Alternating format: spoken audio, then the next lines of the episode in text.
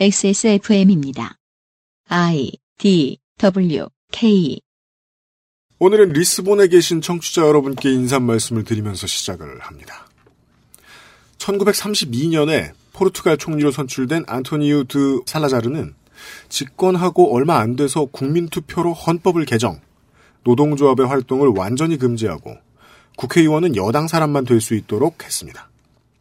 그 후 40여 년간 포르투갈은 정당 정치가 사라졌고 살라자르의 종신 체제가 구축됐습니다.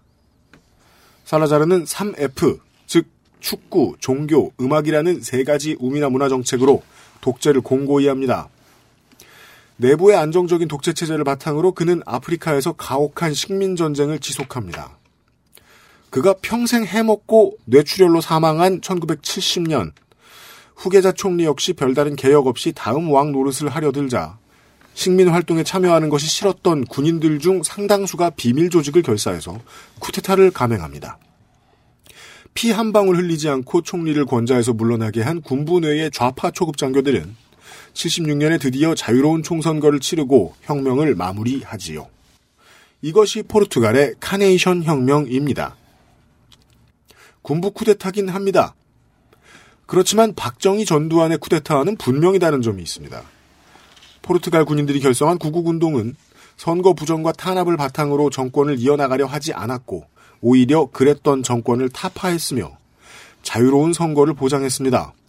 또한 이후에 좌우 정권이 정상적으로 들어설 수 있도록 했지요. 포르투갈 역사의 이 페이지를 들춰본 옛날 한국의 좌파와 우파는 서로 다른 양쪽 다 이상한 결론을 내리곤 했었습니다. 우파에서는 이런 성공적인 군부 쿠데타가 있으니 쿠데타는 좋은 것이다 라고 했습니다. 독재 야욕으로 정당, 언론, 노동조합, 사상의 자유를 모두 가로막은 박정희 전두환을 무혈 자유선거 쟁취 그리고 평화로운 정권 이양과 비교해서는 안 될 텐데요. 좌파에서는 아무튼 군부 쿠데타는 나쁜 것이니 안 된다라고 했습니다. 이 혁명 덕에 투표권, 노동조합 설립권, 더 나아가서는 타국보다 빠르게 연금과 의료 혜택 같은 복지제도를 갖게 된 포르투갈 국민, 또한 식민전쟁을 더 이상 벌이기 싫었던 청년 군인들이 혁명에 성공하자 드디어 포르투갈의 압제에서 벗어나 독립을 쟁취한 앙골라, 기니비사우, 모잠비크와 쌍투메 프린시페의 국민들은 독재와 수탈이 계속됐으면 어떻게 살라는 거죠? 정확히 구분 가능한 차이들을 발견할 필요가 있습니다. 예를 들어 제가 좋아하는 구분서는 이렇습니다. 사람들에게 얼마나 더 큰 자유를 주느냐. 권력자든 보통 시민이든 그 누구든 자기 잘못에 책임을 지는 시스템이 있느냐 정도요. 리스본은 좋겠네요. 주중에 큰 휴일이 끼어서. 카네이션 혁명 기념 45주년 포르투갈 자유의 날에 그것은 알기 싫답니다.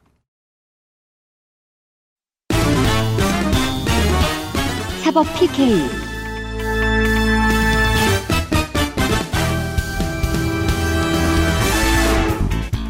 김학의 일당의 특수강간 사건, 클럽 버닝썬의 특수강간 및 마약 사건, 조선일보 사장으로만 알려진 어떤 인물의 성범죄 의혹의 공통점은 무엇일까요? 성추문, 사회 지도층 혹은 유명인의 범죄. 새로운 코너, 법무 혹은 사법 PK 첫 번째 순서에서 그보다 좀 더 명확하게 구분 가능한 차이 혹은 공통점을 알아보겠습니다.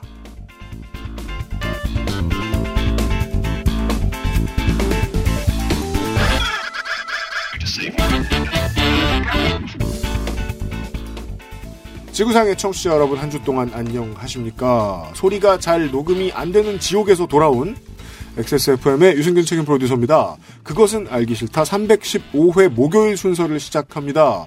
여러분들의 성원과 지지에 힘입어 성원과 지지에 힘입으면 누군가가 돈을 줍니다. 그리하여 어, 남은 돈을 가지고 어릴 때는요, 그리고 젊었을 때는 제가 돈이 있으면 돈이 있다라고 말했지만 지금은 돈이 있으면 현금 유동성이 생겼다라고 이야기합니다. 현금 유동성을 바탕으로 XSFM 스튜디오를 새로 지었습니다. 오늘 완공돼서 첫 번째 그것은 알기 싫다를 녹음합니다. 윤세민 에디터도 앉아 있습니다. 네, 안녕하십니까. 새로운 스튜디오에 앉아 있는 윤세민입니다.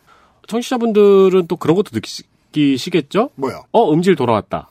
조금씩 변화들이 생길 거예요. 지금 그 구조가 바뀌면 원래 새롭게 실험을 여러 가지를 해야 되거든요. 네. 음향에 대해서는 과학적으로 숫자가 딱 정해주는 기준 같은 게 없기 때문에 일단 지금 공간 구조가 바뀌어가지고 아마 음향이 조금 다를 수도 있습니다. 스튜디오가 좀 많이 넓어졌고요. 네. 네. 저를 포함한 노동자들은 그 다른 사무실에 네. 책상을 놓고 일을 하고 있고요. 지금 여기는 텅 비어 있습니다. 그렇습니다. 네, 소파가 하나 왔는데 디자인이 마음에 안 들어서 반품 대기 중입니다. 오늘 오는 모든 사람들이 다 한 번씩 앉아보다가 저한테 혼났습니다. 저는 못 앉았어요. 윤세민은 제가 마주쳤기 때문에 보자마자 너 지금 저 소파 보이지? 앉지 마 이렇게 얘기했거든요. 가구를 들이는 중이고요. 공명 노이즈가 좀 있을 수 있습니다. 양해를 부탁드리고요. 네, 곧 시작하죠. 새로운 코너입니다. 그것은 알기 싫다는 관절 건강에 도움을 줄 수도 있는 바이로메드 무르핀, 나의 마지막 시도 퍼펙트 25 전화 영어, 강력한 체내 흡수율 평산 네이처 야왕데이 야왕나이트에서 도와주고 있습니다. XSFM입니다.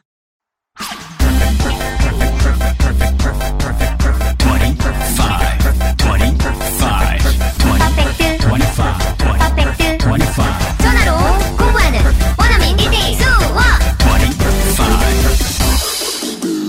Why don't you call Perfect 25?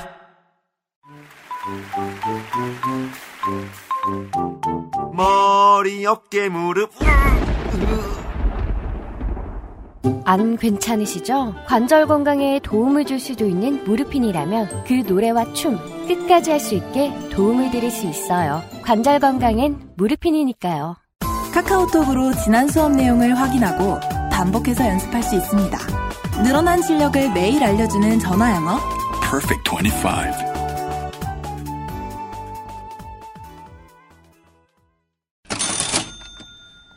무르핀 광고인가 봐요. 네, 바이로메드에서 가정의 달 맞이 행사를 합니다. 5월 행사입니다. 네, 온 관절의 영원한 친구 무르핀, 그렇습니다. 무릎에만 좋은 게 아니에요. 면역 과민 반응 기능 식품 알렉스, 간 건강 피로 회복에 도움을 줄 수 있는 간 좋은 작업 기억력 보조 니모신 등 믿을 수 없는 바이로 아, 믿을 수 있는 믿을 수 없는 효능을 갖고 있는 아니지 네. 이렇게 말해도 안 되죠. 믿을 수 있는 바이로메드의 건강기능 건강기능 식품들은 모두 30% 세일에 들어갑니다. 네, 어, 세일 폭이 큽니다. 30%면 그렇습니다. 저자극 고보습 아토라떼 화장품의 스킨, 선크림, 샴푸, body shower 제품들은 무려 50% 세일에 들어갑니다. 그렇습니다. 이게 무슨 일인가요? 잘 안 팔, 잘 안 팔려요. 그 아토라떼 코스메틱 같은 경우에는 특별한 기능성을 갖추고 있는 거라서요. 네. 네.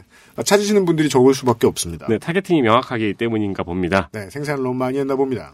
아니면은 이게 이제 그 효능이 좋으니까 원래 이제 이제 효능을 각인시키려면은 음. 세일을 해야 되는데 그렇다고 보통 50%는 잘 안 하죠. 그렇죠. 생산한 지 좀 됐을 수 있어요. 네. 5월 3일까지 할인이 진행됩니다. 네. 화장품 그리고 간 좋은 니모신, 무르핀, 알렉스 필요하신 분들 혹은 쓰고 계신 분들은 액세스몰에서 확인해 보시면 될 것 같습니다. 간 좋은 리모신 알렉스 무르핀이 약국에서 유통이 됩니다. 제가 그, 그 말씀을 되게 오랜만에 한 번만 드릴게요. 그러다 보니까 약국에서 유통이 되면은요, 약국에서 유통하다 말고, 어, 약국 혹은 총판 등에서 다른 사람한테 팔아넘기는 경우들이 있어요. 아 정말요? 네. 약간의 이윤을 받고 전량 팔아넘겨 버리는 경우가 있어요. 다른 사람은 샀죠? 그럼 바이로메드랑 상관이 없잖아요? 물건을 팔아야 되죠? 네. 더 싸게 팝니다. 이런 방식으로 유통망 교란이 일어나요, 오프라인에서. 음. 약국에서 유통되는 건강기능식품 및 기능식품들이 보통 이런 문제들을 겪고 있습니다. 그래서 시중 오프라인에서 저희들이 판매하는 가격보다 더 싸게 구매하실 수 있을지도 몰라요. 네. 어, 다만 소비자 보호의 범위에서는 조금 어, 좁아질 것이다. 음. 이런 거는 알아두시면 좋겠습니다. 꼭 여기에 사는 게 더 좋은 건 아닙니다만 가격 위주로만 보신다면 다른 루틴은 있을 수 있고요. 어, 그게 아니고 공식 채널로 사는 게 더 중요하겠다 네. 싶으시면 액세스몰에서 구매하십시오. 그리고 바이로메드는 이 가정의 달을 맞이 하기 위해서 오래전부터 제품을 준비했거든요. 네. 그래서 이 제품군은 여러분의 가족 중 누구한테는 반드시 맞습니다. 무슨 소리야? 아니 보세요. 무릎이 안 좋은 분은 가족 중에 반드시 있고요. 아니, 그, 면역 감인 반응을 가지신 분들 반드시 있고요. 네. 간 건강 피로 회복이 필요한 분도 반드시 있고요. 네. 작업 기억력이 필요한 분도 반드시 계시고 여기에 모두 해당이 안 된다면 아마 한 분은 아토피를 앓고 계실 겁니다. 그렇습니다. 그리고 해당이 되는데 해당이 안 되는 것 같다. 그럼 본인이 작업 기억력이 부족한 겁니다. 네. 최소한 문학인의 가족은 이게 이- 이것 중 하나가 꼭 필요하다는 걸 알고 있어요. 네. 문학인이 그 논문을 쓰는데 어 니모신을 복용했더니 라는 얘기를 저한테 몇 번을 했거든요. 어. 아마 또 살 겁니다. 네. 네. 만약에 아무것도 해당이 안 되신다면은 축하드립니다. 그렇습니다. 퍼펙트 25 얘기. 네, 퍼펙트 25 현재 수강 신청 및 강의 품질 서비스 관리가 약간씩 늦어지는 현상이 나타나고 있습니다. 네. 왜냐면 수강 고객이 미어 터지게 많아졌거든요. 어마어마한 클레임이 저나 뭐 어디 들어온 건 아닌데 간혹 그런 일이 있다기에 자진해서 먼저 알려드립니다. 어, 일시적인 현상입니다. 네. 관리와 질에 있어서 인정을 받은 것 같아서 감사하는 마음으로 사장이 현재 초과 근무 중입니다. 퍼펙트 25와 저희 업체의 공통점이 있습니다. 네. 야근은 한 사람만 하도록 규정되어 있습니다. 네. 어, 그리고 달라지는 것은 없고 그냥 갸우뚱 하셨을 약간 서비스 품질이 조금 이상하네 하면서 잠깐 갸우뚱 하셨을 기존 고객들을 위해 알려드립니다. 네. 신입 수강생은 당연히 여전히 환영하고 있습니다. 그렇습니다. 그 환영을 하시는 사장님이 야근을 하면서 환영을 하고 있습니다. 네. 그리고 기업 및 단체 고객 역시 당연히 여전히 환영하고 있습니다. 그렇습니다. 네. 고객을 안 받는다는 게 아니고요. 어, 손님이 너무 많아서 생기는 일이 좀 있곤, 있곤 하다. 네, 네. 맛집 찾아가는 기분으로 가시면 되겠습니다. 그렇습니다.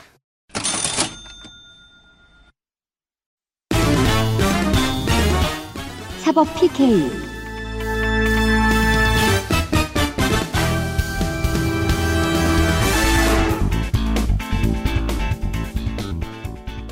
이 음악은 픽스인가요? 아닙니다. 어, 청취자 여러분들의 견해를 접수하고 네, 박판규 변호사의 견해도 접수해서 네. 어, 가급적 그대로 가겠습니다. 네. 음악 돈이 얼마인지 알아? 음악은 나중에 한 번 더 고려를 해보겠고요. 그리고 아, 내가 법대에 들어가서 요즘은 사실 없어졌으니까 어, 변호사 시험이라도 보겠다. 아니면은 뭐 검사나 판사가 돼보겠다. 이렇게 해서 준비하는 신입생 네. 들이 아니면 사실 아무도 궁금해하지 않는 문제가 있어요. 검찰이 사법부가 아니래. 검찰은 어디일까요? 법무부 밑에 있습니다. 아, 그러네요. 행정부 소속입니다. 네. 우리가 삼권 분립을 이야기하면서 사법부를 말하면 그 사법부는 법원, 대법원입니다. 그리하여 아, 이 프로그램의 명칭은 아, 사법 PK인데 아, 오늘은 행정 PK가 됐어요. 첫 시간인데 검찰 얘기를 하게 생겼습니다. 박판규 변호사 오랜만입니다. 네, 안녕하세요. 박판규 변호사입니다. 네. 그 방금 뭐 검찰과 법원을 이제 일반인 다 구별을 못 하는데 제가 처음에 판사가 딱 됐을 때 네. 저희 친척분에게 인사를 갔거든요. 그래서 아, 이번에 판사, 법원의 판사로 처음 일하게 됐다. 인사를 해줬더니 그분께서 음. 열심히 일해서 검찰총장이 곧 되라고 하더라고요. 이제 좀 일반인들 인식이 좀 많이 이제 이쪽이 잘 모릅니다. 열심히 일해서 나쁜 사람들도 잡아들이고 만약에 판사가 길에서 나쁜 사람을 잡아들이면 그는 용감한 시민상을 받겠죠. 그렇죠. 좀 오늘은 지금 이제 수사 수사권은 실은 검찰만의 문제는 아니고 경찰 검찰 모두의 문제인데 네. 오늘은 최근에 제가 가장 관심이 많은 부분이어서 이 부분에 대해서 좀 설명도 드리고 또 뭐 하필이면 또 최근에 이제 검경 수사권 조정이나 공수처 문제들이 나와서 네, 지금 우리가 오늘 녹음하러 나오면서 수요일에 녹음, 화요일에 녹음하고 있는데 깜짝 놀랐습니다. 패스트트랙이 합의됐어요? 네. 그러니까 저는 예측은 했었거든요. 왜냐하면 바른미래당 의총장에서 고성이 오고 갔다고 기사만 나왔는데 음. 실제 그 고성의 내용은 이러면 패스트트랙 넣어버릴 거야도 있었거든요. 오늘 아침에 뉴스를 보는데 검색어가 20대 국회는 없다더라고요. 이게 웬 슈레딩거의 국회야?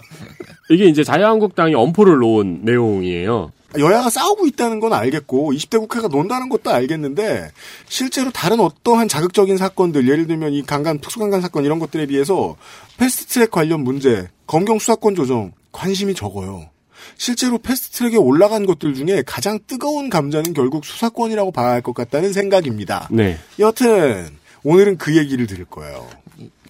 이 그 수사권 하면 이제 가장 먼저 생각나는 게 보통은 이제 영화에서 범인 잡는 거가 이제 대부분 가장 먼저 떠오르죠. 그렇죠. 저 사람들은 수사권이 있구나. 그렇죠. 물론 수사랑 그 권한이라는 말을 붙여서 생각하진 않아요. 일반 시민. 그죠. 그냥- 수사는 그냥 일이지 뭐. 그냥 일단은 그 형사들이 잠복해가지고 범인을 확 잡거나 네. 아니면 뭐 과학 수사를 뭐 동원해서 네. 범인을 찾아내는 거. 네. 이게 이제 보통 사람들이 말하는 수사에 대한 생각이고요. 거기서 한 걸음 좀 더 나아가면 이제 어떤 사건의 진상을 규명을 해서 책임자를 처벌하는 거. 음. 여기까지가 이제. 조금 더 깊게 들어가는 수사에 대한 이해 정도일 거예요. 네. 네. 근데 이제 수사는 이제 기본적으로 모든 수사는 인권 침해라고 보시면 돼요. 아, 기본적으로. 네. 네. 수사를 보통 이제 형사소송법에서는 임의 수사와 강제 수사로 나누어져 가지고 네. 강제 수사는 영장을 받아서 하는 거고 임의 수사는 이제 상대방의 동의를 얻어서 하는 건데 네. 실은 상대방의 동의를 얻어 하는 것도 다 인권 침해예요. 그렇죠. 네. 그러니까 이제 구금이 가능하고. 예, 여러분 임의 수사의 대표적인 게 길 가다가 경찰이 갑자기 딱 서가지고 어 잠깐 신분증 좀 봅시다 하죠. 불심 검문. 네. 네. 그러면 이제 거기서 그냥 신분증 꺼내 주죠. 이거 아무나 이제 경찰이 아닌 사람이 길을 가다가 음. 누군가한테 신분증 달라고 하면 인권 침해잖아요. 근데 그거 싸대기죠. 거부하면 어떻게 되나요? 거부해도 돼요. 아, 거부해도 되나요? 네, 거부해도 되고 왜냐면 임의 수사기 때문에 어, 2% 하길 잘했네. 네, 거부해도 세민이가 되고. 벌써부터 되게 당연한 걸 확 질문해줬어요. 네. 네. 거부해도 되고 거기에 범죄 혐의가 특별히 있, 있거나 뭐 이런 게 아니면 그냥 보내줘야 돼요. 거부할 거란 생각을 한 번도 안 해보잖아요. 네, 거부해도 돼요. 제가 어릴 때부터 제 주변에 빨갱이들이 있어가지고요. 네. 그런 얘기를 하도 많이 해줘서 아 거부해도 된다는 건 알았어요. 음, 음. 다만 그래도 내가 고3인데 독서실 갔다 집에 걸어가는데 인상 안 좋은 애 있다고 신분증 보자 그래. 네. 그러면 무섭잖아요. 네. 그래도 이 정도는 얘기했던 것 같아요. 관등 성명 좀 확인할까요? 아, 고3 때요? 예. 오. 와. 시킨 대로 한 거예요. 저는- 주변에 빨갱이들. 저는 고3 때 막, 아싸, 민증 만들었는데 보여줘야지 하면서 보여줬는데. 이게 무슨 의미냐면 수사를 하는 행위 상당수가 무슨 범죄가 있을 것 같다. 범죄 사실이 발견됐을지도 모르겠다. 네. 혹은 범죄가 자주 있는 공간이란다. 그래가지고 저 사람이 뭘 하고 다니는 사람인지, 저 사람이 뭘 했는지, 저 사람이 앞으로 뭘 할 생각인지, 뭐 이런 것들을 물어보고 알아봐야겠다라고 생각하면 그건 다 인권 침해다. 음. 다 인권 침해예요. 뭐 예를 들어서 미국에서 예전에 흑인들이 후드를 입고 다니면 네. 일단은 범죄자 취급을 한다든지 네. 그다음에 신분증을 물어보냐 이거 다 실은 인권 침해고 그다음에 다 거부할 수 있고 후드를 쓴다는 것만으로 범죄 혐의가 있다고 볼 수가 없어요. 그렇죠. 그리고 뭐 인상이 사납다거나 옷이 추리하다거나 이런다고 해서 범죄가 없어요. 그리고 그렇죠. 큰 가방하고 무거운 가방을 들고 다닌다고 범죄 혐의가 있는 게 아니에요. 그렇죠. 다만 이제 그 가방에서 무슨 피가 나온다거나. 피가 뭐 흐른다거나 음, 뭐 몸에 피가 묻어 있다거나 네. 그렇죠. 뭐 이런 경우는 이제 범죄 혐의가 있기 때문에 그럴 경우에는 그 자리에서 그걸 물어보고 확인하고 또 임의 동행 방식으로 요구할 수도 음, 있고요. 네. 또 이미 하여튼 그런 게 있어요. 어쨌든 이제 이런 수사는 기본적으로 인권 침해이기 때문에 음. 법의 요건이나 그다음에 한계 이런 게 다 규정이 돼 있어요. 근데 이제 우리는 이제 일반인의 입장에서 생각해 보면 수사가 효율적으로 잘 되면 범죄를 잘 잡잖아요. 네. 그 말은 그대로 인권 침해 가능성이 커진다는 말이에요.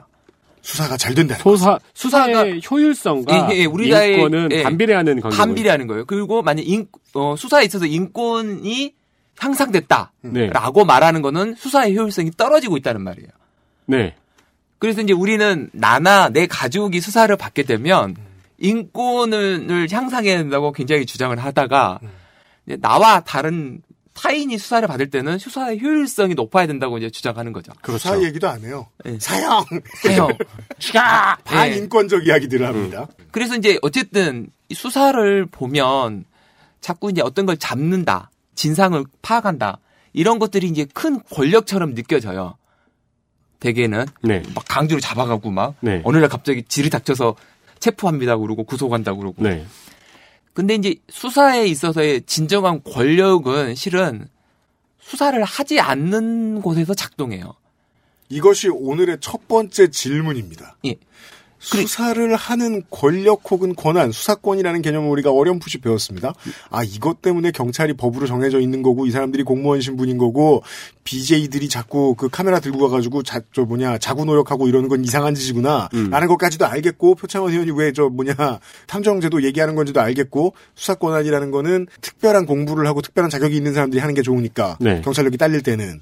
그리고 그 권한과 권력까지는 이해를 했는데, 수사를 하지 않는 것이 진짜 권력이다? 이게 첫 질문입니다.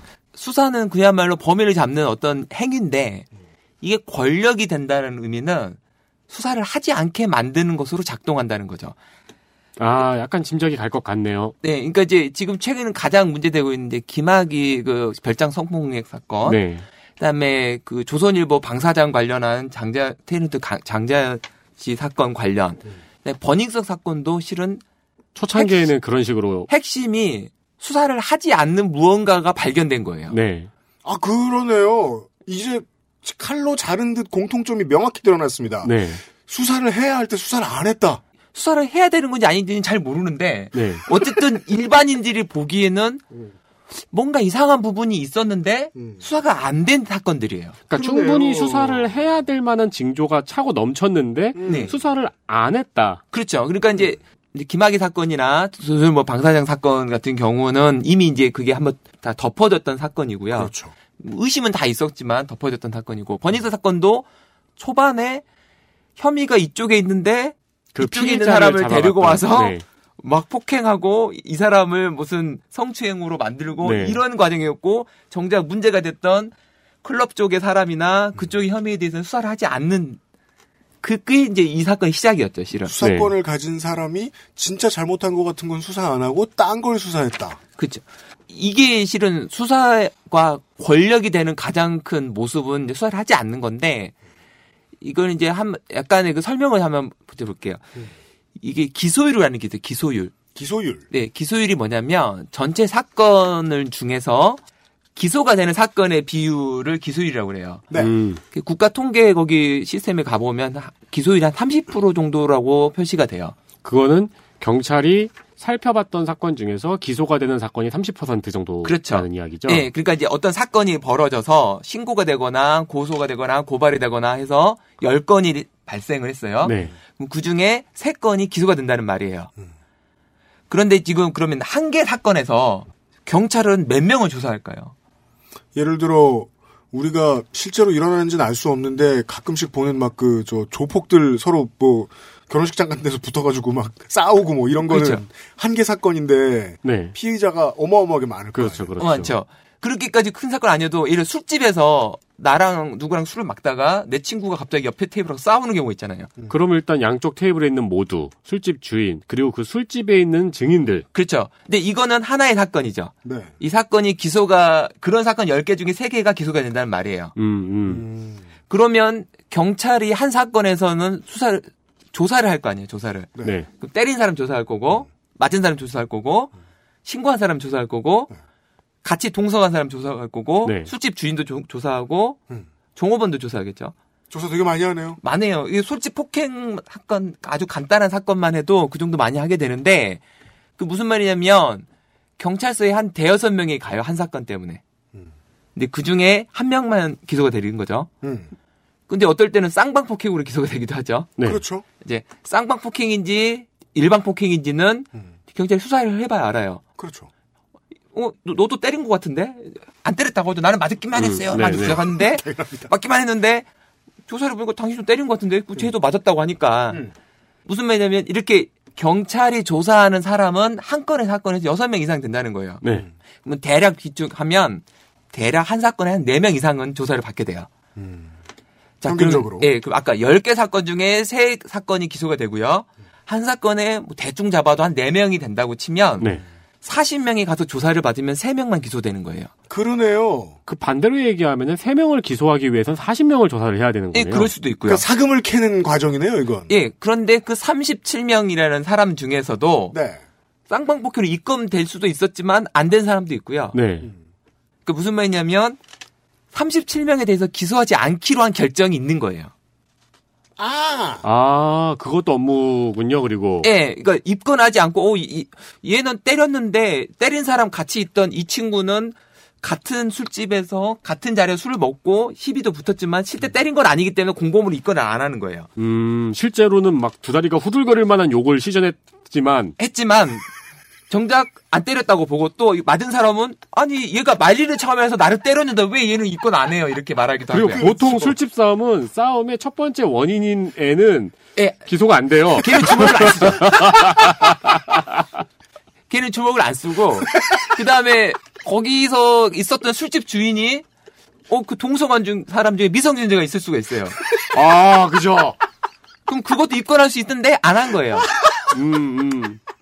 뭔지 알겠습니다. 네. 자, 이제 40명의 조사를 받으면 3명이 기소가 되는데 네. 나이 37명에 대해서는 기소하지 않기로 한 결정을 하고 있는 거예요 지금. 자, 어, 40명 우리가 이제 그냥 평균 그냥 주먹국으로 말씀드린 그 숫자죠. 네 네. 40명 중에 3명이 기소돼요. 그러면 아, 이 조사받은 사람 중에 기소된 것을 기소율로 봤을 때는 사건별로 하면 10건이고 네. 한 사건에 4명이니까. 네 사람 수로 보면은 7.5%만 기소됐어요. 그쵸. 음. 7.5%는 억울해 죽겠고 기소 당했어요. 이제부터 국가 권력의 소나기예요, 자기는. 네. 그리고 92.5%는 아싸 고마워라 하면서 집에 갔어요. 네. 그 둘을 합한 100%죠? 100% 모두가 느끼고 있는 게 있죠. 수사할 권력. 이게 세구나. 세죠. 그리고 37명은 아 내가 기소가 안 됐고 혹시나 나로 인해서 뭐 처벌받는 것이 어- 없어지고 사건이 끝나서 너무 편안한 이제 하루를 보내겠죠. 그리고 이제 단톡방을 계속 보고 있겠죠. 그쵸. 네. 뭐라고? 그 눈치를 보면서 뭐 어떻게 됐어? 지금 경찰서 갔다 나왔어 하는 거 막. 아. 그러다가 이제 그 중에 한 명은 어 실제로 같이 때렸는데 제가 나도 때렸다고 부를까봐 걱정하죠. 아, 네. 아, 그 옆에서 나도 사실 그 럭키 펀치를 한 대 날렸는데. 그러니까 네. 걱정한다는 건 어떤 권력이 무서워야 되거든요. 그죠. 그 얘기를 하고 있는 것 같아요, 우리가 지금. 그래서 이런 어떤 수사를 하지 않는 권력이 수사 그러니까 기소가 되는 권력보다 훨씬 더 많이 작동하고 실제로 대상자 훨씬 많아요. 아, 이 말은 또 수사의 권력이 더 크다는 말도 되네요. 이게 아까 말처럼 어떤 사람들이 어, 내가 권력을 가지고 있다라고 한다면 그 사람이 수사기관의 권력을 작동하는 모습은 누구를 기소하라가 아니라 누구를 기소하지 말라고 작동하는 거예요. 그러면 그 수사가 이렇게 작동하지 않게 하는 방법이 뭔지를 한번 이제 살펴볼게요. 자, 그럼 여기서 말씀하시는 거는 뭐 김학의 사건, 버닝썬 사건 같은 사건을 예를 들어서 이제 그런 사건도 예를 들 수 있는데 뭐 구체적인 사건까지 이야기하면 너무 제가 뭐 네. 어렵고 그건 뭐 나, 나중에 얘기해도 될 것. 같고, 그, 그러면은 광고를 듣기 전에 요거만 얘기를 하죠. 제가 이제 그, 그, 피의자가 된 적이 있습니다. 네. 재판도 받은 적이 있고요. 근데요, 기소가 돼요. 네. 된 다음에 재판에 들어가서 검사가 무슨 얘기를 하는가, 우리 변호사가 무슨 얘기를 하는가, 판사가 뭘 얘기하는가, 이걸 듣고 있는 일이 있잖아요. 심리에 나가서. 네. 그건 공포스럽거나 조여드는 느낌이 들지 않아요. 피의자 입장에서는 내가 나를 방어해야 되는 시합에 나온 기분이 들어요. 지금부터는 머리를 쓰고 준비를 하고 또 준비를 하고 또 머리를 쓰고 하는 일이구나. 그렇죠. 의지를 가지고 싸우면 되는 거구나. 즉 투쟁심을 불러일으킵니다. 네. 법정에 선다는 것은. 네. 근데요, 가장 쪼이는 기분이 들고, 가장 권력 아래에 내가 짓이겨진다는 기분이 들 때는 기소되기 전이에요. 음. 기소를 할지 안 할지 생각하고 있는 저 경찰 조사관의 표정을 볼 때, 저 사람은 지금 저녁을 못 먹으러 가서 배고픈 표정인데, 난 그것도 무서워요. 네. 그게 기억납니다. 우리는 수사하는 권력에 대한 얘기를 듣고 있었습니다. 그리고 박판구 변호사께서 오늘 첫 시간에 내드는 결론은 이미 나왔습니다. 수사권의 가장 중요한 권력은 수사를 안 하는 권력이다. 음. 그걸 광고 듣고 들어보죠. 사법 PK XSFM입니다.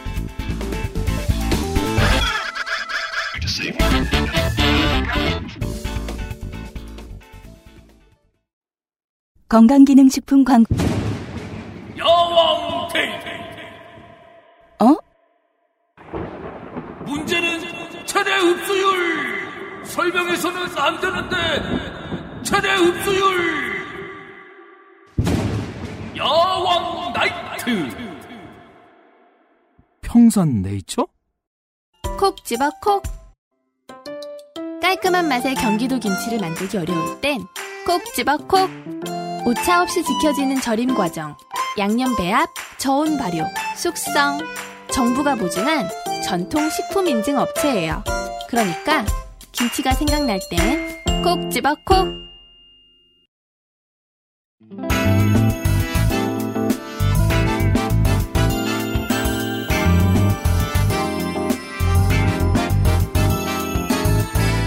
사법 PK 새로운 코너의 파일럿 시간입니다. 우리가 이미 intro를 통해서 얘기를 했습니다. 조선일보 사장이라는데 사실은 스포츠조선 사장이다라고 얘기한 방 씨가 아닐 수도 있는 피해자가 방 씨라고 지목했던 어떤 사람의 강간 성폭행 혐의. 네. 그러니까 왜 아직까지 혐의일까요? 수사를 그때 안 했으니까. 네. 일단은 수사를 하려면 수사의 대상이 결정돼야 됩니다. 네. 어떤 사건을 수사할 것인가. 이제 수사의 대상이 되는 방법은 세 가지가 있는데요. 첫 번째가 고소, 이제 피해자가 하는 걸 고소라고 하고요. 그냥 지나가는 사람이 하는 경우 이제 고발을 네. 그렇죠. 이제 하는 거고. 그 다음에 인지라고 해서 수사기관이 직접 어떻게 우연히 알게 된 거. 음. 인지라고 합니다. 음, 네. 뭐, 이 세- 뭐 마약 사건 같은 경우가 그렇겠네요. 맞아. 마약 사건도 그런 식으로 많이 인지를 하죠. 네. 그래서 인지하는 이 방법이 있는데 이제 인지는 이제 어떤 게 할 것이 말 것이 수사기관이 임의로 결정하지만 고소나 고발은 수사관이 결정하는 게 아니고 누군가가 이제 고소 고발을 하면 음. 수사의 대상이 되는 겁니다. 네. 그렇습니다. 대신에 이 이제 인지 수사에 대해서는 나중에 한 번 더 길게 얘기해 보죠. 예, 그건 네. 좀 나중에 한번 시간이 되면 네. 그리고 나서 이 수사의 대상이 결정이 돼서 어떤 사건을 하겠다 마음을 먹으면 그 다음부터는 이제 수사의 범위가 결정돼야 됩니다. 그래서 어떤 사건을 얼마나 깊게 할 것이냐, 얇게 할 것이냐. 음. 깊게 한다는 말은 수사를 이 대상에 조사하는 사람을 넓게 많이 할 거냐, 적게 할 거냐. 네. 그 다음에 어 어느 곳을 압수수색을 할 거냐. 어디를 압수수색하느냐 그리고 몇 예. 군데나 압수수색할 거냐. 그렇죠. 그 얼마 전에 했던 얼마 전에 제가 말씀드렸던 의성 마늘밭 어, 의성 마늘밭이 아니지 의성 마늘이 그냥 유명한 거지 그 마늘밭 돈뭉치 사건이 있잖아요. 아, 예, 예, 예. 그 사건 같은 경우 경찰이 처음에 포크레인 기사와 땅 주인의 분쟁만 살펴보다가 예. 이게 뭔가 이상한데 싶어가지고 아들의 차까지 수색을 수, 수색을 했단 말이에요. 아 그래요? 네 어. 아파트까지 수색을 하고 그렇죠. 그렇게 할 수 있죠. 범위가 그렇게 넓어진 거죠 수사의 범위가. 네, 네, 네. 그리고 만약에 이제 그, 그 아들이 통화 내역을 쭉 봤는데, 어, 상당 기간 누구랑 지속적으로 통화를 하고 있다. 네. 그러면 이제 그 여자친구의 집도 할 수 있어요. 음, 음. 할 수도 있고, 뭐 친구가 뭐 통화 시간이 많고, 뭐 네. 이렇다 그러면 친구 집도 할 수 있고요. 네. 즉 용의선상에 얼마나 많은 사람을 올리느냐. 올리느냐. 그 다음에 통화를 해도 친구이니까 안 할 수도 있고요. 음. 그렇죠. 친구는 많이 할 수 있잖아요. 네, 수사 범위란 그렇게 정해진다. 그리고 이제 그렇게 수사를 하고, 그 중에 누구를 공범으로 볼 것이냐. 음. 누구를 피해자로 볼 것이며 이거를 또 결정해야 돼요. 음. 이 과정들에서 계속 수사를 할 것이냐 말 것이냐가 계속 결정이 돼요. 그거를 계속 결정하는 주체가 있는 거군요. 예, 그게 바로 이제 수사 기관인 거죠. 저 사람을 수사 선상에 포함을 시킬 것이냐 말 것이냐. 그렇죠. 그래서 아, 우리는 그 권력에 떨고 있군요. 그렇죠. 수사 대상에 오르면. 네. 예. 아까 말한 술집 폭행을 얘가 예- 예를 들었는데 세 명이 술을 마시다가 한 명이 술 취해가지고 옆에 사람이 시비 붙어서 싸웠단 말이에요. 네. 그래서 내가 가서 말렸어요. 근데 말리면서 나는 분명히 말리러 갔는데 내 팔이 상대방의 코에 맞은 것 같기도 해. 그렇죠. 네, 느낌이 약간 이상해. 예, 예. 그리고 약간 코피도 약간 묻어 있어요. 음. 나 때리려고 한 건 아닌데 그렇죠. 맞았어요. 양쪽을 뜯어내려고 한 건데. 네. 그러면 계속 불안하죠. 아, 나도 혹시 때린 걸로 될까? 아닐까? 음. 그러면 이제 검찰이 막 물어보죠. 어쩌저쩌고. 근데 이런 식으로 수사의 대상이나 이런 것들이 어떻게 될 것인지를 조사받는 쪽에서는 알 수가 없어요. 그렇죠. 예. 누가 어디까지 조사가 되고 어디까지 어느 깊이까지 할 것인지를 알 수가 없는 상황이어서 수사기관은 그걸 가지고 이제 계속 딜을 하는 거예요. 혐의를 받아내거나 그 범인으로부터 진술을 받아내는 거예요. 이건 우리가 이제 조폭 영화에서 보는 장면. 그렇죠. 약간 그런 비슷한 면이 그런 면이 있어요. 갑자기 지하실 한층 더 내려왔습니다. 이게 술집 쌍방 폭행 사건이었다가 저 검찰 입장에서 치우기 어려운 사건들 있죠. 네. 아, 뭐 대표적인 약촌 오거리 살인 사건, 뭐 익산에 그런 거 같은 것처럼 아 너무 미궁인데 전 국민의 그 이목은 여기 집중돼 있어. 어 용의자 하나 만들어야겠어. 그러면 수사권이라는 권력의 이 권력이 무엇인지 모르고 떨고 있는 사람을 그렇죠. 데려다가 갑자기 딜링을 할 수 있다. 그 사람이 죄가 있든지 없든지. 음. 가능합니다. 그렇게 할 수 있는 근거 중에 하나가 내가 큰 소리를 치지 않아도 수사권이라는 권력이 윽박지르고 있으니까. 그러니까 그 정보가 한쪽으로 처- 치우쳐져 있고 상대방은 알 수 없기 때문에 그리고 자기가 뭘로 수사받는지 잘 모르는 경우도 많아요. 아, 예. 지금 그러니까 내가 뭐 이런 걸 왔는데 이제 술집 이런 아까 폭행 같은 경우에도 다른 사건으로 전화되는 경우도 있어요. 아까 술 취한 애가 알고 보니 마약을 먹을 수도 있고요. 음, 네. 상대방이 마약일 수도 있어요. 네. 뭐 이런 여러 가지가 있는데 이제 그런 여러 가지 결정에서 수사기관들은 결정을 하게 되는데 구체적으로 이제 몇 가지만 좀 설명을 좀 드릴게요. 그 사법농단 사건이 이제 지금 이제 좀 기소가 돼서 진행되고 있는데 처음에 이제 80몇 개의 문건을 공개를 하고 추가로 196개의 문건을 공개했었어요. 네.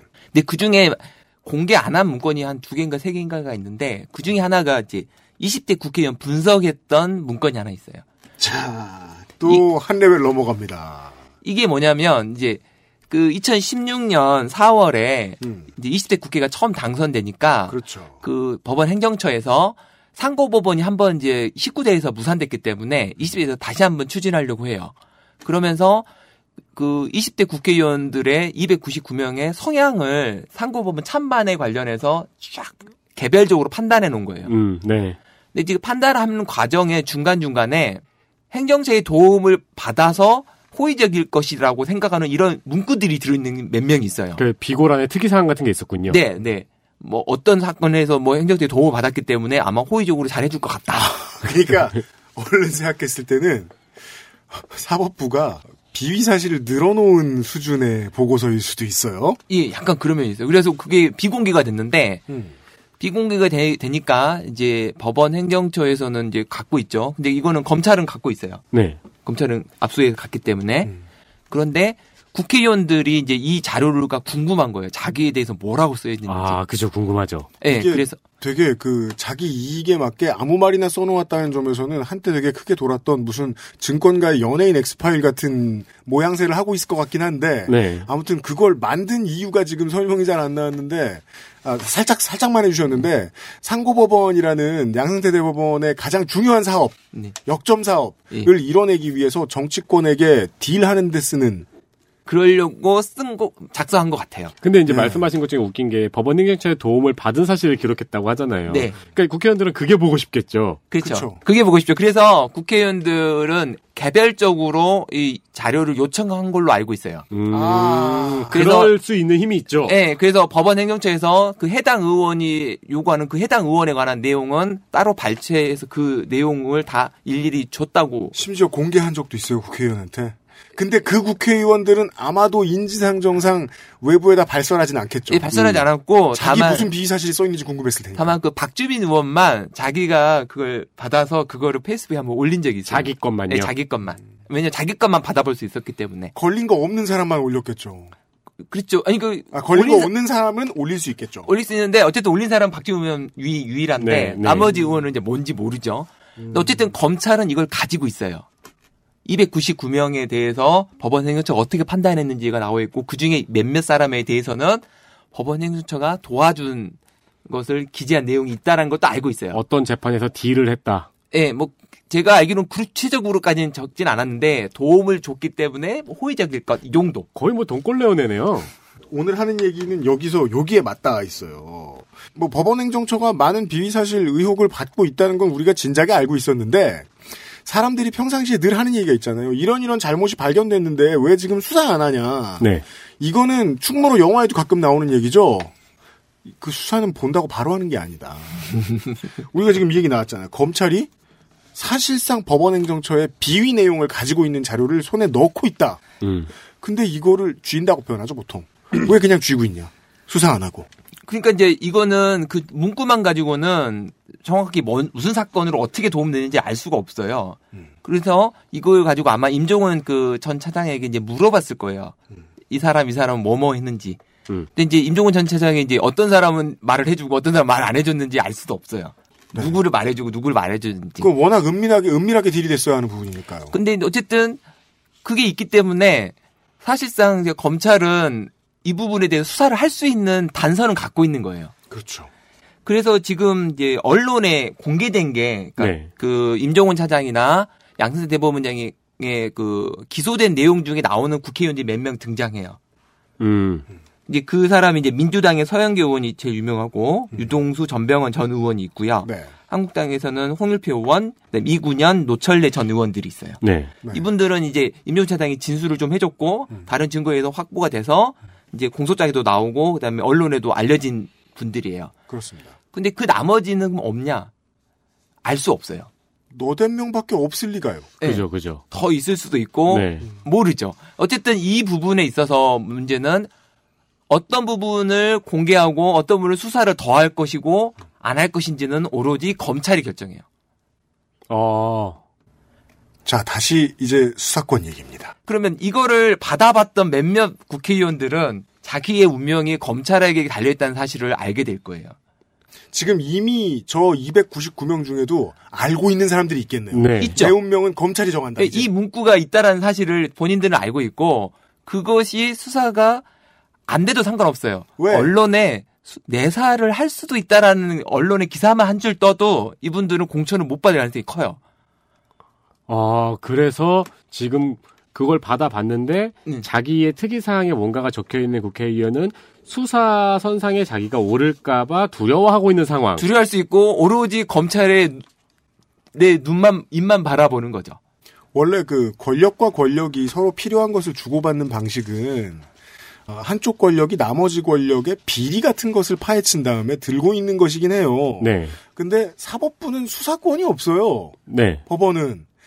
근데도 불구하고 들고 있었다는 거 아닙니까? 네. 이게 사법파동의 가장 중요한 문제의식 중에 하나고, 근데 이걸 들고 있었던 걸, 그 수사권이 있는 검찰한테 뺏겼어요. 검찰은 이걸 들고 있어요. 말씀해주신 대로면, 우리가 수사 내사하고 있다라는 말을 검찰이 아무 기자한테, 지나가는 기자한테 하기만 해도 공천도 못 받는다. 무슨 소리냐? 공천권의 일부는 당이 아닌 검찰이 주고 있다는 거죠. 음, 그러니까 이제 뭐 이거는 한 예고 온갖 국회의원들의 고소 고발 사건이 많아요. 투서 이런 게 되게 많기 때문에 검찰은 그 많은 투서들을 다 갖고 있어요. 음, 네. 갖고 있고 그것 중에 어느 걸 수사할 것인지는 우리 검찰이 결정하죠. 음, 아, 에드거 후보가 생각나네요. 네. 그래서 맞아요. 이제 이, 이게 바로 권력의 모습이에요. 그러니까 권력은 수사를 하지 않고 있으면서 장악을 하게 되죠. 그렇죠. 네. 아, 그러네요. 네. 이제 이해가 된, 된 거예요. 수사를 해버렸어. 낙마했어. 이 사람이 다시 시민단체로 돌아가. 기업으로 돌아가. 그러면 그렇게 해서 그 국회의원 자리를 빼앗긴 전 국회의원에게 검찰은 이제 별로 무서운 존재가 아니에요. 그렇죠. 카드를 쓴 거죠. 게임이 끝났으면 끝난 거예요. 쥐고 있는 게 훨씬 무섭군요. 무섭죠. 이해했습니다.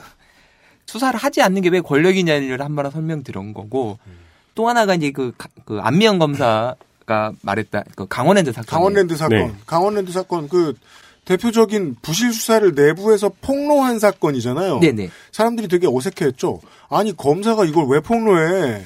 그러니까 이제 이 강원랜드 사건은 2017년 4월에 춘천지검에서 그 최홍집 그 전 사장과 네, 그 다음에 이제 인사팀장을 불구속 기소를 하면서 일단 끝났었어요. 네.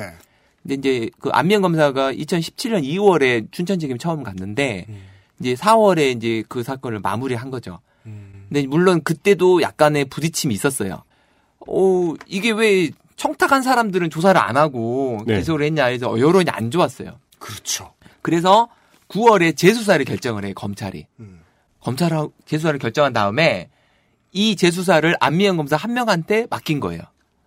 자, 수사권에 대해서, 수사의 범위에 대해서 아까 들으신 설명을 다시 한번 떠올리시면 좋을 것 같아요. 재수사를 하라고 했고, 우리는 이제 결과가 나와서 알잖아요. 수백 명이 부정청탁으로 인해서 직장을 얻었고, 되게 많은 국회의원들이 연관이 있었다. 네. 근데 검사 한 사람더러 하라 그랬다. 그렇죠. 이건 검찰이 수사하지 말라고 한 것과 다를 바가 없을 수도 있다.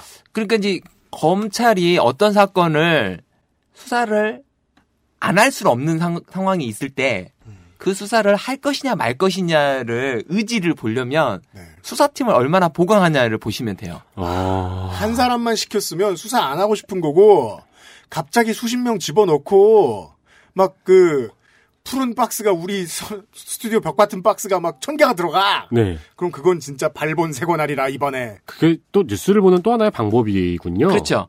그래서 그 수사팀의 검사가 몇 명이나 구성이 되느냐를 보시면 검찰 수뇌부가 의사가 이제 그 들어가는 거예요. 음, 그러니까 TV나 영화에서 보면 이제 검사 한 명이 거의 단독으로 막 모든 사건을 막 해집고 다니잖아요. 네, 막 기업 하나를 무너뜨리고 막 그런. 예, 예. 그런데 실제로는 그런 일은 일어날 수가 없어요. 왜냐하면 검사는 할 일이 되게 많아요.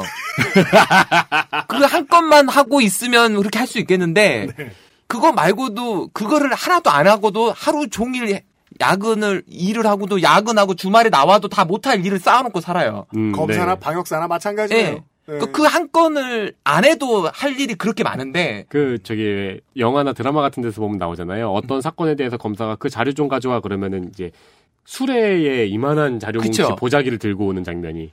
그러니까 그렇기 때문에 아무리 내가 수사를 하고 싶어도 다른 모든 사건들을 다 하고 있는 상황에서 새로운 사건을 하는 건 정말 어려워요. 음. 그래서 보통은 그렇게 되면 주- 부장검사가 그 배당을 빼줘요.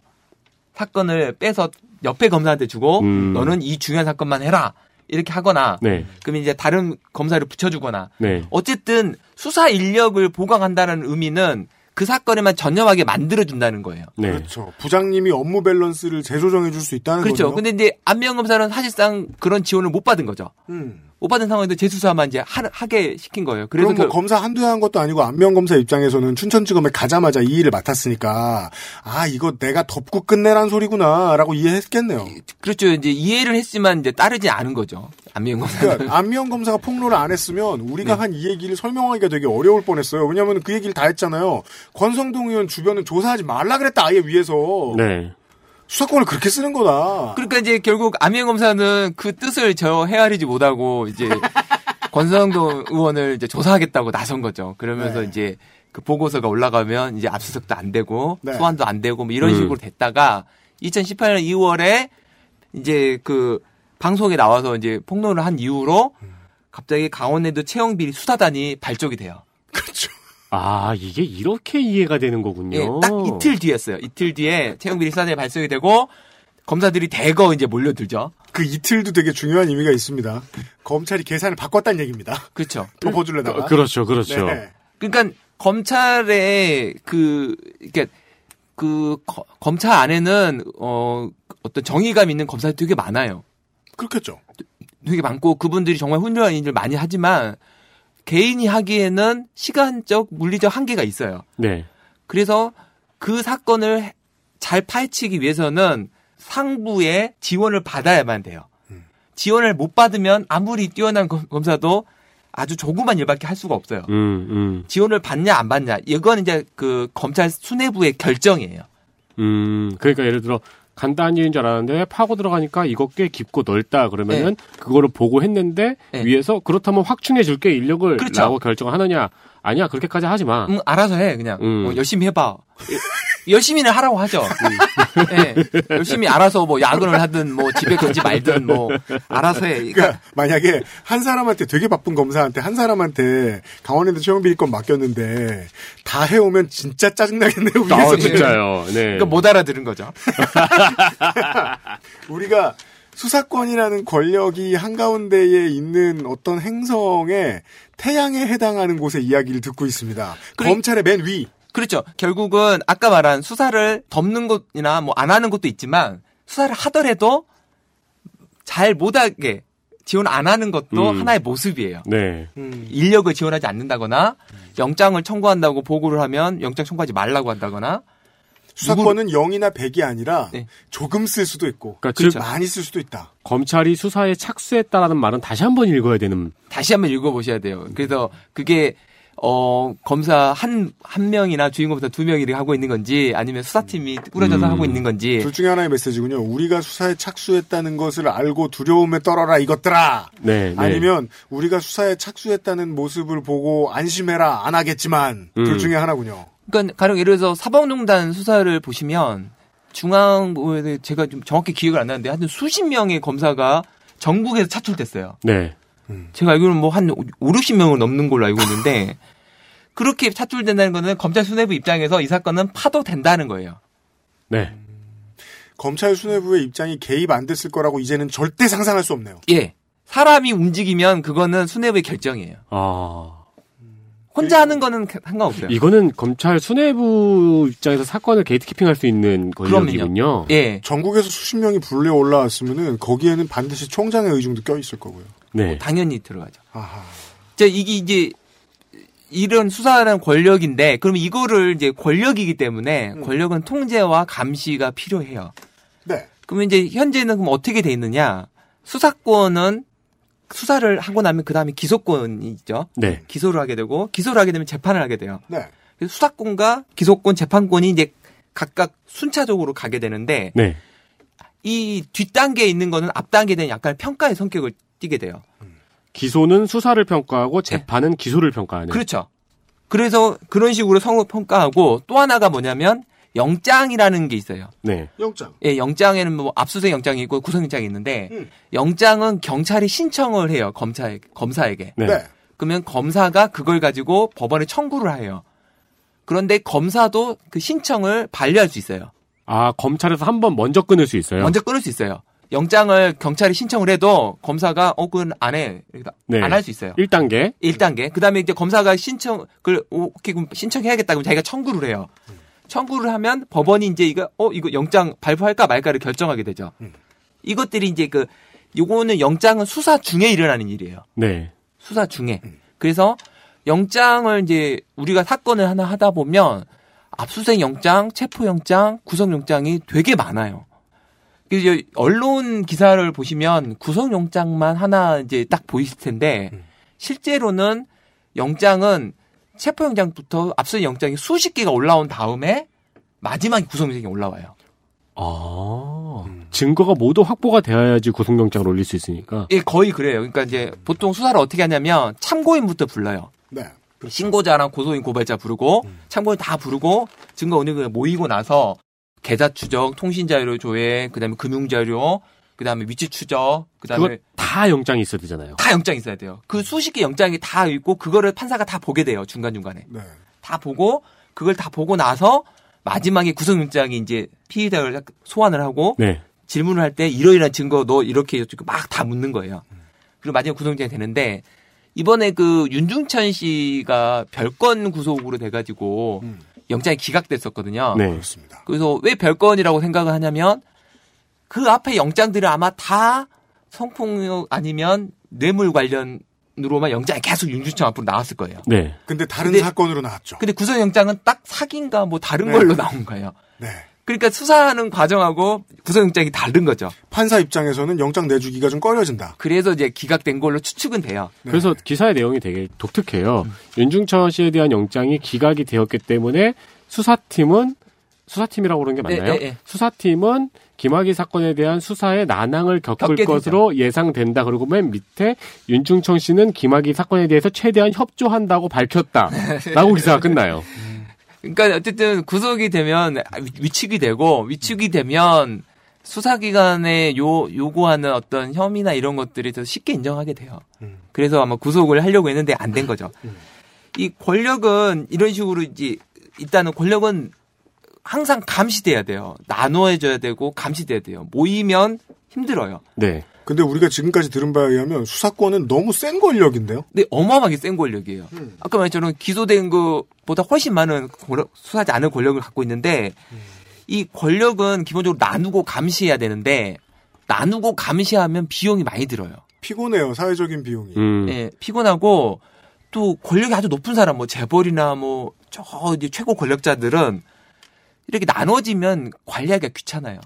로비를 많이 해야 되고. 로비를 많이 해야 네. 되고 각 시도지사를 다내 밑에 두면 너무 많잖아요. 네. 근데 옛날에는 행안부 장관만 잡고 있으면 시도지사가 다 밑에 있었거든요. 네. 그러니까 권력자에게 권력이 분산되는 건 참 싫은 일이다. 예, 귀찮은 일이에요. 이게 우리가 앞에 나왔던 세 가지 사건, 김학의 사건 이런 거 볼 때, 아, 이 사람들이 수사를 안 받고 넘어갔는데 수사를 만약에 하고 싶어 하던 경찰이나 뭐, 뭐, 평검사가 있었다라고 생각할 때 이렇게 큰 권력을 가진 사람들이 무슨 생각을 하는지 알겠네요. 고작 저 정도 수사권을 가지고 나한테 들이대? 권력은 집중되고 되면 왜냐면 권력은 나한테 집중돼 있거든 법무부 차관이니까 예. 나는. 집중되면 관리하기도 되게 편해요. 음. 그리고 그 조직이 하나의 의- 의사통일이나 상명하복으로 돼 있으면 더 편해요. 네. 왜 편하냐면 조직력이 강하면 강할수록 상부의 몇 명만 내 라인에 넣고 놓으면 그 사람을 통해서 혈관처럼 개별 사건으로 다 퍼지게 돼요. 네. 근데 법원은 약간 특이한데 법원은 상명하복 문화가 없기 때문에 법원은 내가 어떤 판사를 안다고 해서 내가 담당하는 내가 알게 되는 그 사건의 판사하고 연결점을 찾기가 어려워요. 그건 그렇게 되어 있지요. 예. 그래서 법원은 독립된 기관으로 존재해야 되는 이유가 거기에 있어요. 음. 법원이 상명하복으로 되어버리면 누군가의 지시에 따라서 하게 되는 거죠. 네. 근데 검찰은 부장이 자기 부원들 검사들 뭐 하는지 잘 알아야 되고 잘 알아야 되고 그거 나누다가 일이 커지면 상부에 보고해야 되고 보고해야 되고 지검장한테 올라가야 되고 지검장도 잘 알아야 돼. 그래 그렇죠. 지검장이 딸딸딸 공부해가지고 총장한테 얘기해줘. 다 서로 알아야 돼요. 그렇죠. 그러니까 검찰은 사실상 뭐 예전에 뭐 검사 동일체라고 해가지고 한 몸이라고 생각하는 거예요. 음, 네. 그러니까 관리하기 되게 편한 조직이에요, 실은. 그러니까- 스미스 요원 같이 들리네. 네. 그러니까 이제 퀸이 와가지고 검찰총장만 먹으면 된다는 거죠. 그렇죠. 그러면 밑에 있는 검사들이 자연스럽게 임피시티 대테란이 되는 거예요. 아, 대, 대검에 이렇게 폭 들어갔다 나오면 네, 네. 그래서 나오는 검찰들은 동일체. 네. 근데 물론 이제 아닌 사례를 저희가 지금 얘기를 했지만요. 네. 네네네. 안명 검사의 사례 얘기했잖아요. 네. 그러니까 그 검찰은 어, 집단 반발을 한 적이 딱 한 번 있는데 그게 이제 노무현 대통령 때 검사회 대화 네. 때가 이제 집단 반발을 했던 건데 그죠. 그 사건을 가만히 보시면 집단 반발을 했지만 검찰 수뇌부에 반발한 게 아니에요. 음. 수뇌부하고는 정확히 이해가 일치했어요. 그렇죠. 청와대에 반발한 거죠. 네. 청와대에 반발한 거지. 그러니까 조직 외부에 반발한 거지. 조직 내부에서 반발한 적이 없어요. 그게 이제 그 사법농단에서의 그 판사들의 집단 반발과는 다른 점이에요. 사법농단에서의 판사들의 집단 반발은 수뇌부에 대한 반발이었거든요. 그렇죠. 그렇죠. 우리가 마음대로 판결, 그러니까 우리가 우리 양심에 맞게 판결할 수 있도록 해달라. 검찰들은 뭐 노무현 대통령 당시 저 초 정권 초기를 생각해 보면 어 우리가 검찰총장의 지시에 따라 수사할 수 있게 해달라. 이게 그 말이었어요. 그리고 검찰 인사 우리가 하게 해달라. 음. 검찰 인사에 관여하지 말라. 그 조직 차이는 권력이 어디로 흩어지는가, 어디로 모이는가의 차이군요. 네. 그리고 그때 뭐 뭐 뭐 정말 뭐그 기계 높고 뭐 이런 모습을 많이 보였죠 검사들이 검사에 네, 대해서. 근데 이제 그 경찰은 그러면 어떤가? 경찰도 실은 상명 하복이에요. 그렇죠. 근데 경찰이 다른 점은 뭐냐면 조직이 너무 커요.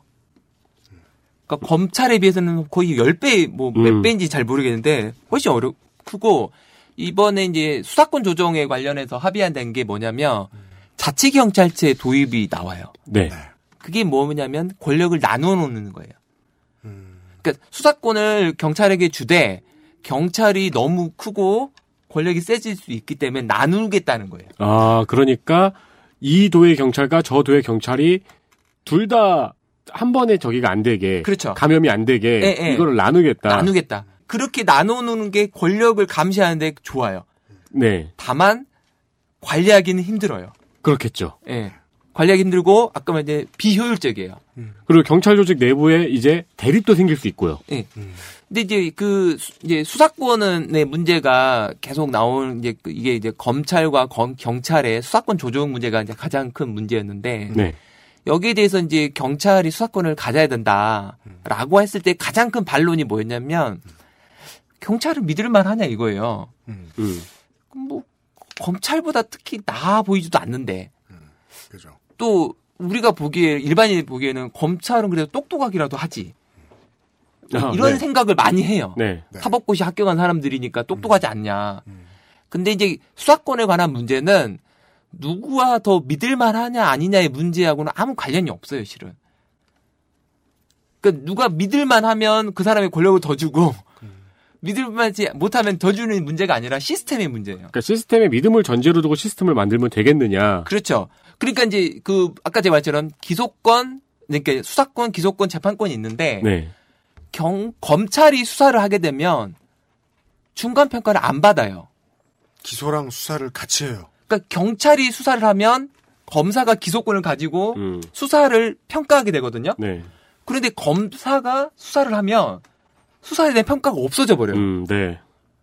없어지고 그 수사에서 수사를 하지 않는 거에 대해서는 아무도 몰라요. 이게 가장 큰 권력 공백이죠. 그러니까 경찰이 수사를 해서 검사가 기소를 하게 되면 무엇을 수사를 하지 않았는지를 검찰은 알게 돼요. 네. 그래서 수사하는 경찰의 입장에서는 눈치를 보게 되는 거예요.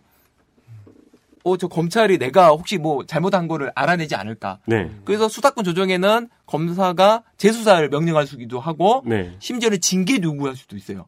아, 저 경찰은 이거를 수사를 안 했다. 이거 눈에 그렇죠. 이렇게 빤히 보이는데 예, 이거 아니면, 뭐냐. 아니면 이상한 애를 기소하게 음. 하는 의견을 올렸다거나 이런 것들을 하게 되는데 검찰이 수사를 해서 기소를 하면 그 평가 과정이 사라지는 거예요. 아무도 모르는 거죠. 아무도 몰라요. 네. 경찰한테 주면 그렇다. 심지어 기소가 되고 나서도 법원이 그 불기소에 대해서 뭐라 할 수가 없어요.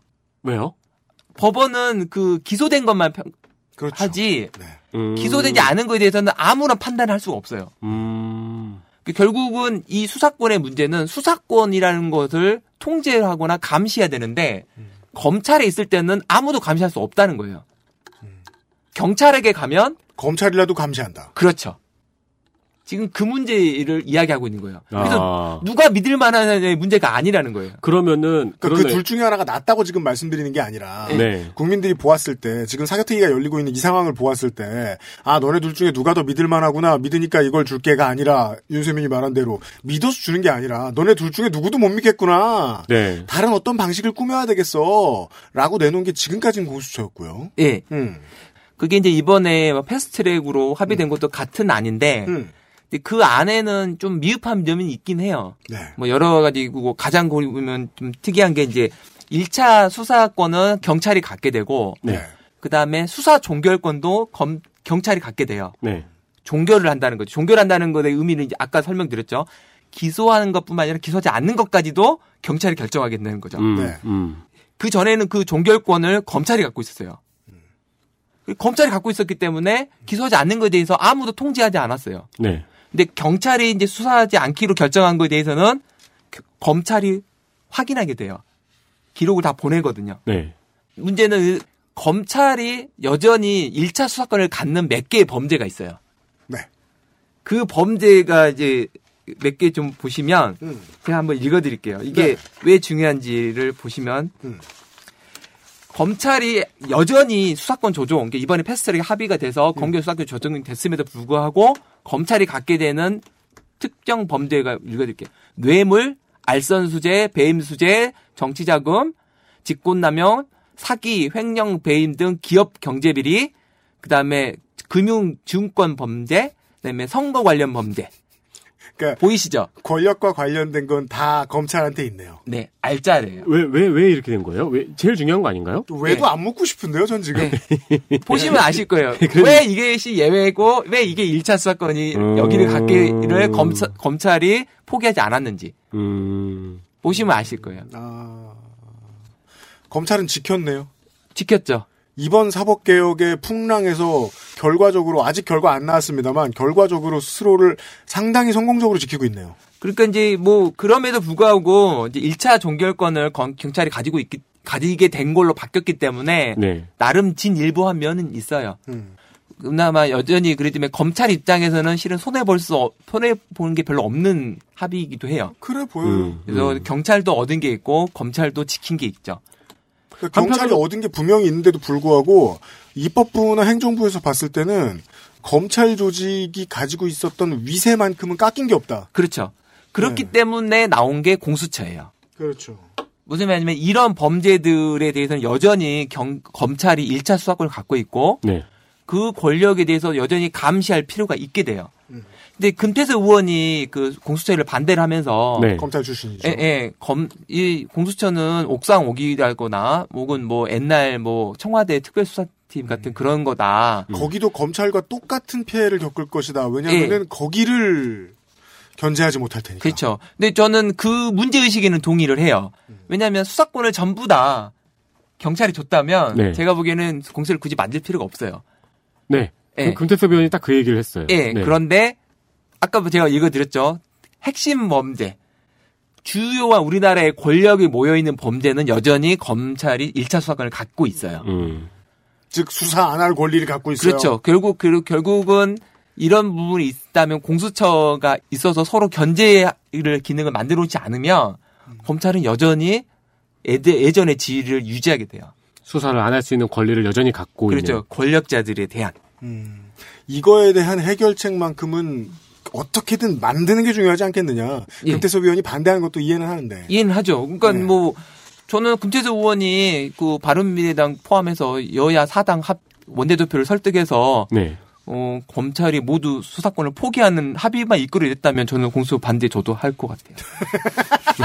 근데 정치는 그렇게 하는 게 아니잖아요. 음, 음. 네. 상대방이 있고 합의를 뭐니 이끌어내는데. 그렇죠.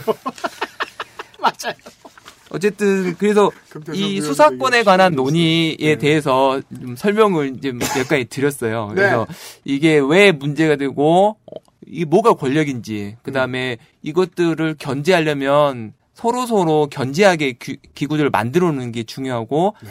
그것들이 완벽하게 안 됐기 때문에 어찌 보면 과도기적인 공수처가 만들어지는 거죠. 그러게 말이에요. 네. 공수처가 성, 돼서 공수처가 유지가 된다고 하더라도 결국은 이거 나중에 다시 한번 리모델링 해야 된다고 생각은 반드시 해야 될 것 같긴 합니다. 음, 네. 윤태섭 면이 의원은. 그런 메시지를 준 걸로 이해를 하겠습니다. 오늘 우리가 에, 본편에서 중요한 것을 배웠습니다.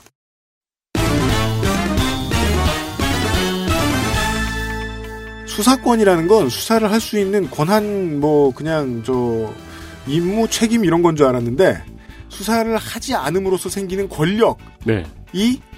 지금 저 사람들이 그 흥에 겨워서 취해 있는 가장 중요한 것이다. 음. 예. 그 지점을 파악할 수 있었습니다. 사법 PK XSFM입니다.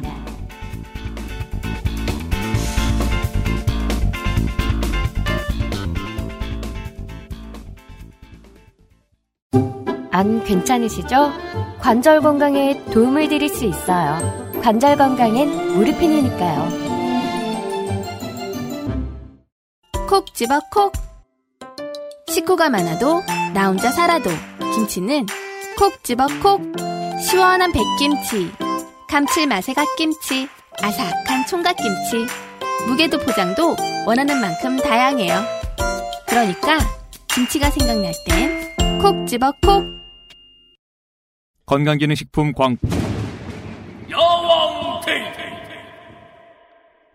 좀 빨리 나오신 야왕 나이트 체내 흡수율을 높인 농축 홍삼 야왕 테이테 평산네이처의 건강기능식품 광고입니다.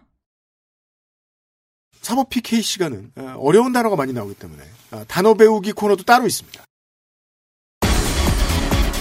사법 PK 부록 기자들에게 너무 자주 설명하다 지친 법률 용어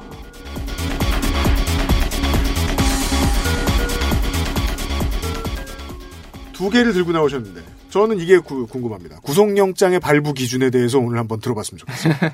짧은 지식 시간입니다. 제가 구속은 안 됐거든요.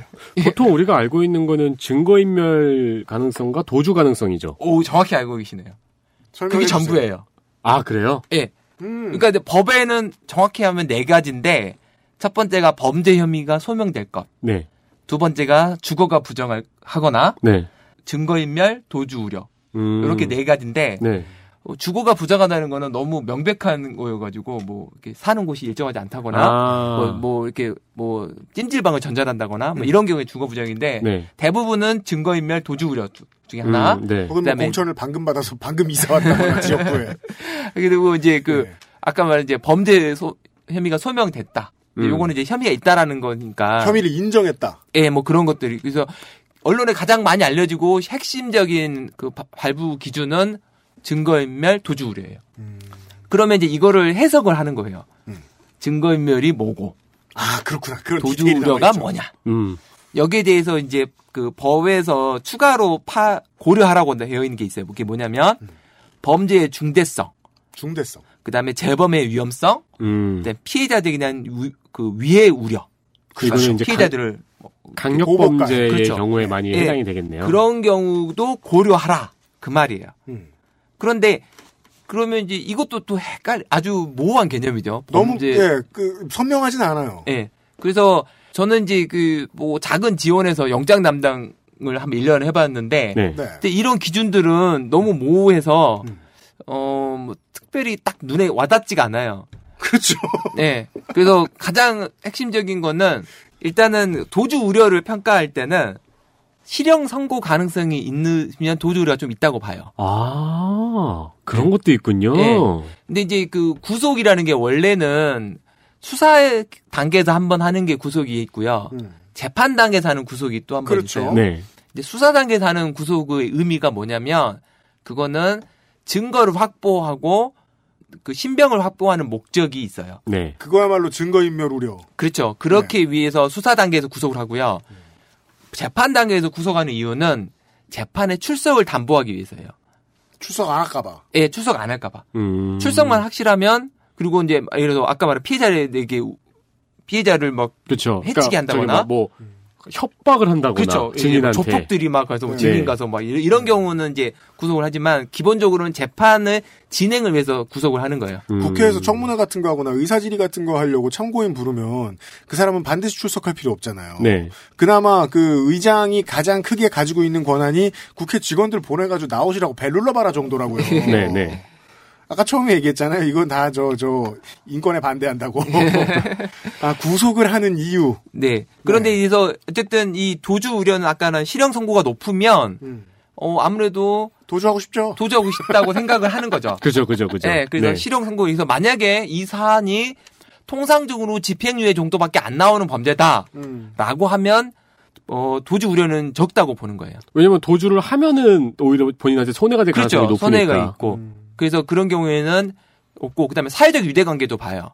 뭐 가족이 있거나 네. 그다음에 뭐, 뭐 아이를 키우고 있는 이런 사람이라면 아무래도 도주 우려가 적을 거다. 네. 이렇게 보고요. 네. 그다음에 범죄 중대성은 이제 중형이 가능 가능하거나 음. 사회적 파장이 크거나. 근데 이제 사회적 파장이 크다는 게 굉장히 좀 어, 어려워요. 그러니까 이걸 보는 이유는 아주 높은 형이 선고될 거로 예상은 안 되는 경우를 말하는 거예요. 음. 사회적 파장이 크다는 거는. 음. 그다음에 재범의 위험성은 이제 전과를 많이 봐요. 음. 전과. 네. 전과가 많으면 재범 위험성이 높겠죠. 네. 음. 근데 이제 예를 들어서 초범이다. 이럴 경우에는 재범의 가능성이 좀 낮다고 보고 그래서 지금 많은 시민들이 그 성범죄 관련돼서 이런 판결이 나오는 혹은 구속영장이 안 나오는 거에 대해서 반발하고 있는 거 아니에요? 네. 얘 이 새끼 이거 이제까지 평생 하다가 딱 한 번 걸렸는데 이거 초범이라. 아. 예. 그래서 저 구속 안 하고 나중에 판결 대법원에서 나와도 그 양형 기준 낮다고 뭐라 그러는 거 아니에요? 네, 네. 그러니까 이제 제가 영장 담당 판사를 했을 때 이제 학교 여학교 내에서 선생님이 이제 여학생들을 성추행한 사건이 있었어요. 네. 이게 이제 일반인들은 그 여고 내에서 학생들인 성추행이 뭐 정말 경악스럽고 그다음에 저도 딸을 가지고 입장에서 굉장히 막 불쾌하고 하지만 이 범죄를 하도 많이 보는 판사나 검찰 입장에서는 이게 감이 약간 일반인보다는 좀 떨어져요. 사실 그래야 할 수 있는 직업이기도 하고요. 예, 그래서 그런 훨씬 심하고 나쁜 짓을 많이 보기 때문에 어느 정도까지는 그렇게까지 심하게 안 보여요, 잘. 그러니까 불을 보는 소방관, 네. 예. 병을 보는 의사, 예. 죽음을 보는 방역사 같은 거 아니에요? 예. 음. 그래서 이제 이게 이제 제가 영장 담당할 때 영장 청구가 됐었어요. 음. 근데 보통의 경우에 이런 경우에 초범이에요. 음. 초범이고 그다음에 이제 뭐 행위 자체는 학교 내에서 이루어지는 뭐 몇개 네. 있고 이 사건은 제가 맡은 사건은 이제 학교 밖에서도 무슨 일이 좀 있어가지고 그게 약간 심한 부분이 하나 있었는데 어쨌든 집행유예 가능성도 굉장히 큰 사건이긴 했었어요. 네. 근데 이제 사회적 파장이 큰 사건이었어요. 음. 그래서 고민을 많이 했죠. 그리고 약간의 좀 다른 요소, 그러니까 만약에 제가 학교 안에서만 이 일이 있었다면 영장이 기각될 수도 있었는데 네. 학교 밖에서도 있었던 학생을 대상으로 한 게 있어가지고 결국 그 사건은 영장을 발부를 했었어요. 네. 근데 이제 이런 여러 가지 사정을 고려하게 돼요. 음. 그래서 영장을 계속 이제 사람들이 물어봐요. 발부 기준이 뭐냐. 그다음에 어떤 발부냐. 근데 실은 정답은 몰라요. 그러네요. 네. 그러네요. 좀 모든 것을 다 고려한 다음에 발부가 되는 네, 그래서 어떤 사람들은 모든 걸 고려한다는 말은 네 맘대로 한다는 거 아니냐. 이게 얼마나 모호하면 작년 국정감사에서 영장 기각 사유에 가정의 평화까지 나왔겠어요. 그렇죠. 정말 모호하고 어려운 문제예요. 굉장히 어려운 문제고. 그래서 이제 어떻게 보면 외국 미국 같은 경우에는 기본적으로 보석금을 전제로 그렇죠. 구속을 하고 보석금만 납부하면 다 나오는 아 그러면은 역으로 구속이 쉬워지는 거네요. 그렇죠. 그리고 보석도 쉬워져요. 보석도 네. 쉬워지고 그래서 이 bail bond 시스템이라는 게 워낙 발달돼 있어가지고 이 보석을 dealing해주는 일로 금융업을 삼는 업자들도 많이 많아요. 있습니다. 우와 완전 신박하네요. 네. 예. 제가 예전에 뭐 캐나다 한번 갔더니 이제 거기는 한 지역 블럭 내에 술집이 하나 있는데 거기에 술집이 대개 보면 이제 우범 지역이 있더라고요. 네. 근데 그 주변이 전부 다 그 보석금 그렇죠. 와 보석금 대출해주는 금융업이 성행을 하는 거예요. 네, 소갱을 해요. 와. 뭐 강원랜드 앞에 있는 전당포처럼 이렇게 쭉 늘어서 있더라고요. 와. 본인이 오기도 하고 본인 친구나 부모님이 오기도 하고 네. 무슨 죄랍니까? 보통 이런 거는 여기 지방법원에서 얼마쯤 합니다. 예, 그러니까 이제 보통 판사가 이제 보석금 책정을 하죠. 네. 얼마 책정을 딱 하면 이제 그 책정에 맞는 보증보험을 이제 들고 가는 거죠. 와. 이제 나오는 거 네. 나오는 건데 우리도 좀 그렇게 될 필요는 있는 것 같긴 해요. 그러니까 이제 이게 보- 구속이라는 게 아까 제가 말씀드렸던 수사를 위해서 필요하거나 음. 재판을 출석을 위해서 필요한데 재판의 출석을 위한 그 담보 장치로 이제 돈을 내게 하는 거죠. 그렇죠. 음. 네. 예. 그래서 뭐 이번에 김경수 지사도 뭐 현금 납부를 하고 네. 뭐 했다는 건데 결국 이제 재판에 출석하기만 하면 되니까. 그렇습니다. 그래서 뭐, 뭐 설명은 했는데 결론은 개별 사건마다 다 다르다. 즉 영장 판사 한두 사람이 머리 깨지게 하더라도 오류의 가능성이 좀 높으니까 시스템을 좀 더 개발해 볼 생각을 하면 어떨까 정도 얘기를 하겠습니다. 네. 아, 이런 sub 코너가 있는 이유는 아, 사법 PK의 부록이 있는 법률 용어 지식 아, 작은 지식이 있는 이유는 기자들이 많이 물어봐서 박판규 변호사가 괴로워한 네. 네, 단어들 위주로 선정을 할 것입니다. 앞으로도. 네. 파일럿이었습니다. 아, 파일럿인데 사법 PK 하라고 시킨 건데 전 분명히 오늘은 검찰 PK 시간이었어요. 아니 근데 이걸 알아야 그 다음부터 뭘 알아도 알겠네요. 하지만 진짜로 청취자분들도 저랑 윤세민도 많이 배운 게 아, 수사와 관련된 기사를 볼 때 문장들 보면 이게 누가 하고 싶은 말인지 조금 더 이해하기 쉬울 것 같습니다. 네. 네. 그런 얘기였습니다. 그 부당거래의 내용이 네. 검찰이 스폰을 받고 있는 기업이 있고 네. 이 기업을 경찰이 계속 수사를 하니까 네. 검찰이 이 경찰한테 압박을 하는 네네 그런 내용이 있어요. 아, 예, 충분히 가능하죠. 이 경찰이 이 검사한테 개기다가 네. 근데 이 경찰의 비리를 이 검찰이 알게 돼서 예, 예. 그래서 결국은 이제 딜을 하게 되는 네 거죠. 딜을 하는 그렇죠. 맞아요, 맞아요. 기억나는. 수사 종결권이라는 게 아까 말한 수사를 하지 않는다는 결정할 수 있는 권리예요. 네. 네, 맞습니다. 그게 그게 중요한 거죠. 저는 다음번에 무슨 죄를 저지르면 어, 조금 덜 떨 것 같습니다. 당신이 무슨 권력을 가지고 있는지 어느 정도 알겠으니까. 음. 첫 시간이었습니다. 박판규 변호사 수고 많으셨습니다. 예, 감사합니다.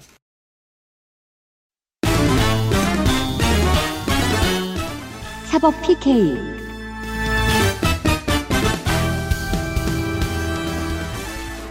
시사 관련된 이슈들이라는 게 알면 알수록요.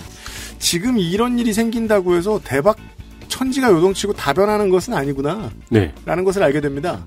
꽤나 다 많이 변하는 것처럼 보이는 일이 생기면 심지어 그 날짜가 국경일이 됩니다.